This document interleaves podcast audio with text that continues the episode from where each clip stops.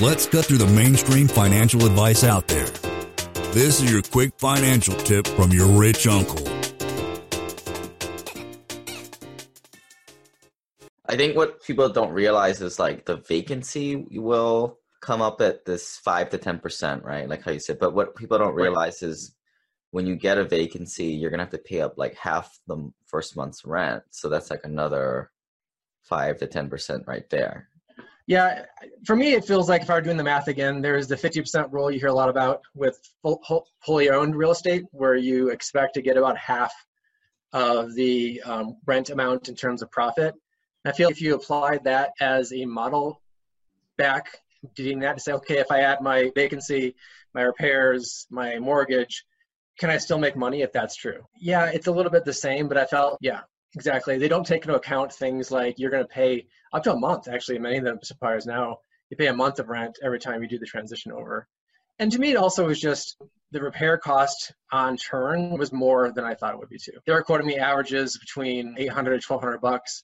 I think the cheapest turn I had was 1600 and I had several around 2500 and they weren't they weren't trash places. It wasn't holes in the walls and people were just mad and spray painting things. It was just they left stuff in the yard, they left stuff in the house, and it just took extra time. They had to come back and mow the grass once a week on my dime, that kind of stuff.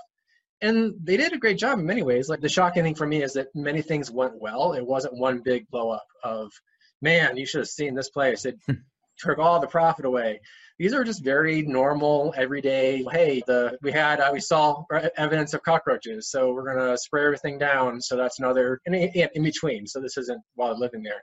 So I had to do a whole year pest control. That's another two three hundred dollars, and then you add that to another thing and another thing later. And this felt I just I mean I had fourteen thousand dollars go out between the four properties in a three month period, and I was just like I just don't feel like I'm going to make the kind of return I can get. I did the math and figured out I could basically buy U.S. savings bonds and get the same return. And I I'll second that with thousand, two thousand for change orders, but then this last one I had, it's gonna be like I don't know if it's gonna be 10, 20, or thirty grand to fix this latest one up. So that's and that's the deal for me. The risk is so much higher. There, you know, the re- the return isn't commiserate. Like all it takes is, as you did, you have a thirty grand turn. Like my God, like that's all of your profit for a decade feels like at yeah.